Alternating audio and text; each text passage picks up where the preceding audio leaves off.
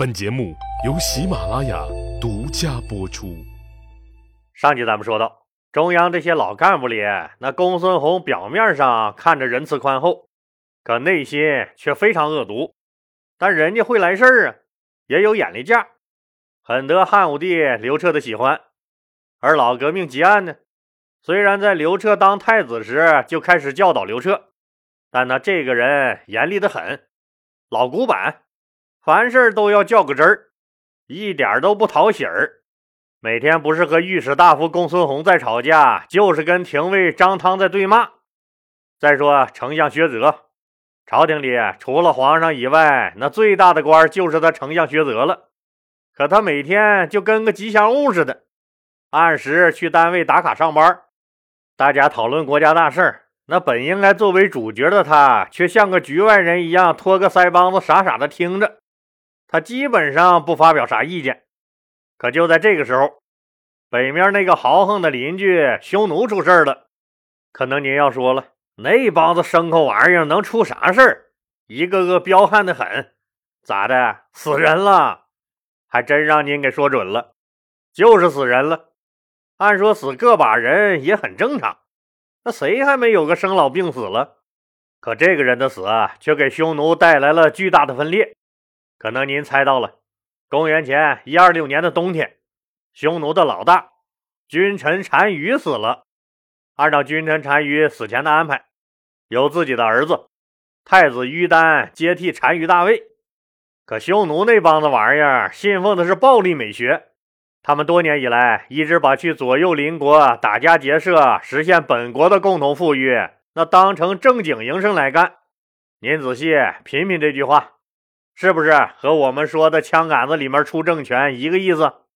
谁实力强，谁就能给大家伙抢回吃的喝的来，那谁就是爷。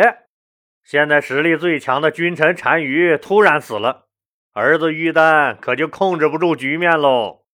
首先不服气的就是君臣单于的弟弟左路黎王伊稚察，这哥们儿心狠手辣，人家的日常工作就是打打杀杀。他不但对外人狠，对自己人那同样的狠。他一听说大哥死了，准备让太子于丹继位，他马上召集部下，对他们说：于丹那小子毛还没长全呢，自己几斤几两，他心里没点逼数吗？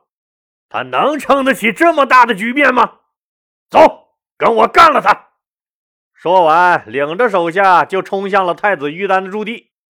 于丹哪能打得过那天天泡在战场上的这个老兵油子，自然是仓皇逃命。可偌大个匈奴，那都是任谁的拳头硬，打不过坏叔叔伊稚察的于丹，只好抬腿逃往长安，跪倒在汉武帝脚下讨个生活。汉武帝刘彻觉得这是个分裂匈奴人的好机会，留下这个于丹，以后好让他有机会策反匈奴那边的人。刘彻就好生的对他进行了安抚，又把他封为了射安侯。只是这小子是个短命鬼，不知道是被叔叔打得抑郁了，那还是水土不服。反正啊，这几个月不到就一脚登天，向老爹诉苦去了。赶走了于丹的坏叔叔伊稚察自立为了匈奴的大单于，他本来是要灭掉侄子于丹以除后患的，没想到这汉朝贱不喽嗖的把于丹给保护起来了，这可把伊稚察单于气坏了，立马派兵来代郡、雁门、上郡等边境地区骚扰抢劫汉朝。咱们说匈奴君臣大单于就这么死了，留下了一个一地鸡毛窝里斗的烂摊子。他在位34年，多次入侵汉朝边境，给汉朝带来了很多麻烦。期间还和吴王刘濞有过勾结，意图颠覆汉朝的中央政府。不过在他统治后期的匈奴，明显也就跟不上经过50多年励精图治的西汉帝国的脚步了。当年的君臣单于在盲目自大中看着一个小家伙登临汉朝的皇帝宝座时，他或许根本就没想到，正是这位被后人誉为千古一帝的年轻人，摧毁了他和所有匈奴人的霸主梦。胡茬子刚冒尖的汉武帝刘彻，就敢在马邑向他呲了牙，差点把他包了饺子， 4年后，一代战神卫青率军直捣他匈奴人的圣地龙城，砸了祭台，拿走700颗人头不说，连他们祭天祭地祭祖宗的自由女神小金人也被抢走了，从而第一次宣告大汉帝国对匈奴人的胜利。2年后，卫青又率3万骑兵从云中郡出兵，把匈奴人赶出了河套地区，解除了这帮匈奴强盗对长安的直接威胁。此后，刘彻在北部边境建造了朔方城，汉帝国从此进入了战略反攻阶段。可怜虫伊稚茶就是在这种形势下，从侄子手中抢了班夺了权。野心勃勃、以杀人为乐的伊稚茶看不起哥哥的无能，更蔑视嫩得一掐一股水的侄子于丹。在我的任期内，绝不允许汉帝国超过匈奴。这话熟悉不？听友们可能说了，这不就是前几天米国那个老登对中国撂的狠话吗？对了，按中国人的传统，人家应该叫老拜，不能叫老登。叫老登在我们东北话里，那多少有点骂人的意思。老李是文明人，咱可得忍住，咱不骂人。刚才咱们说了，没过几个月，匈奴来投降的于丹就病死在了长安。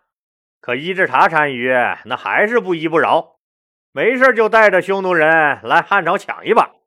汉武帝刘彻也气了，决定彻底打击这货的嚣张气焰。狂妄的伊稚茶哪能想得到，未来他在位的这13年，居然是被汉武帝刘彻那啪啪啪打脸的13年。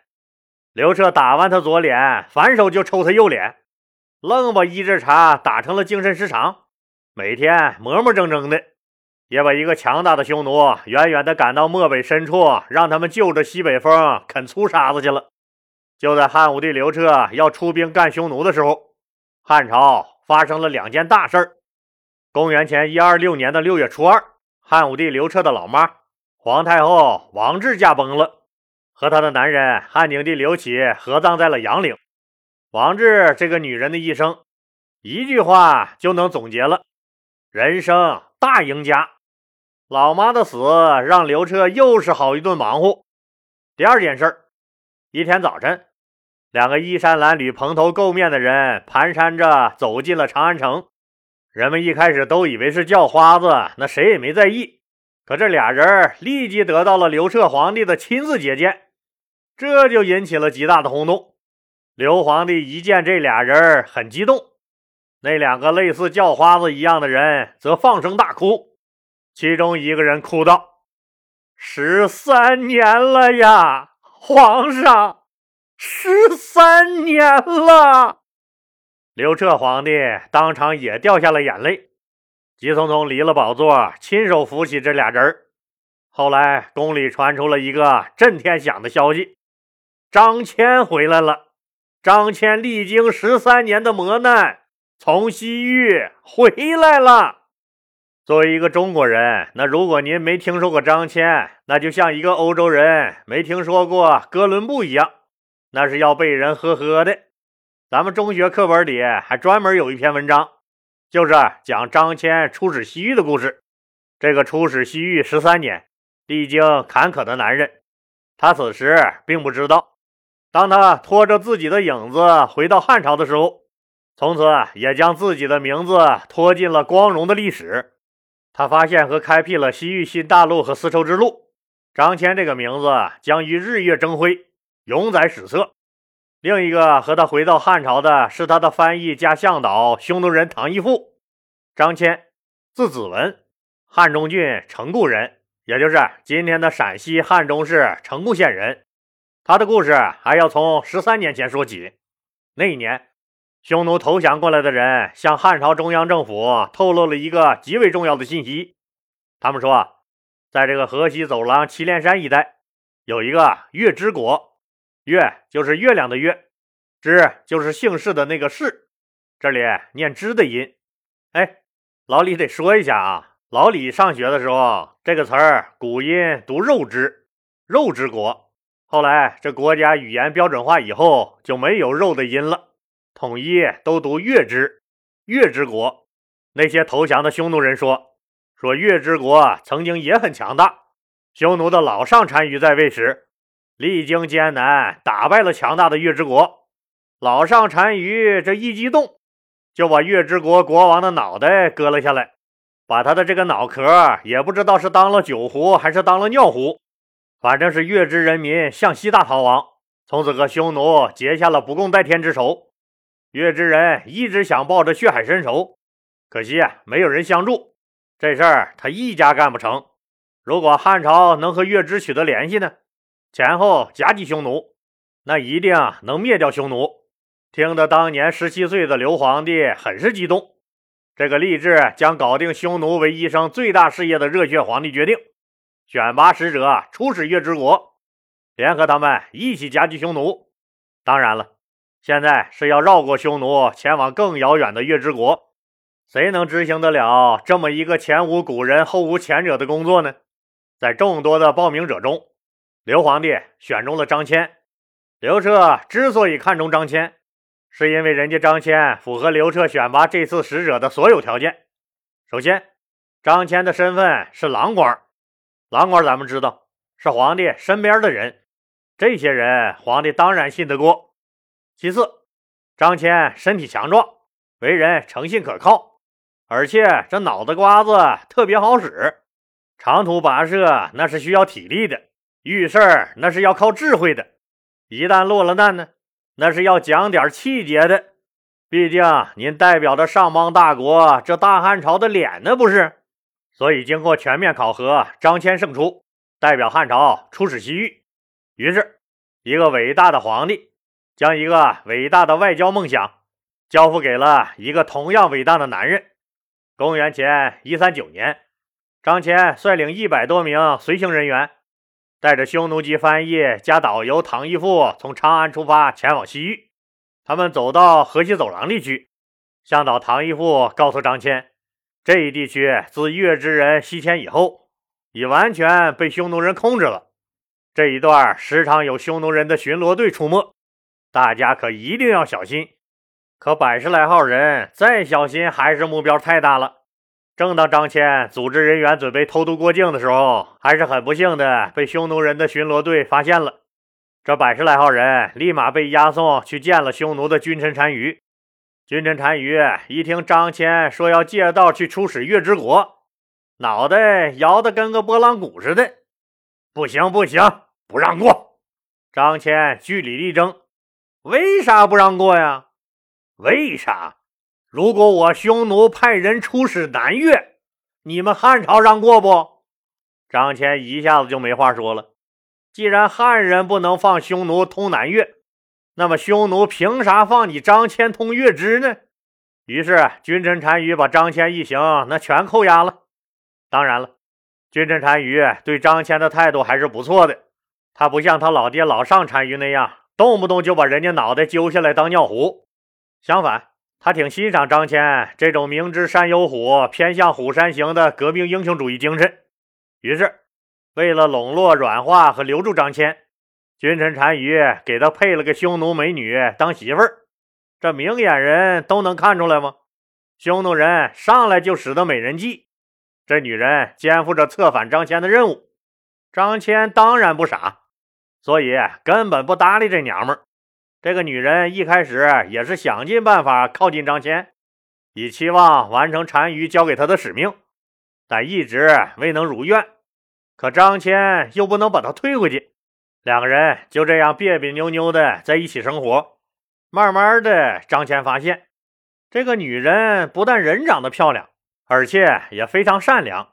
在共同的生活中，女人也慢慢的理解和了解了这个汉朝男人，两人开始有了交流。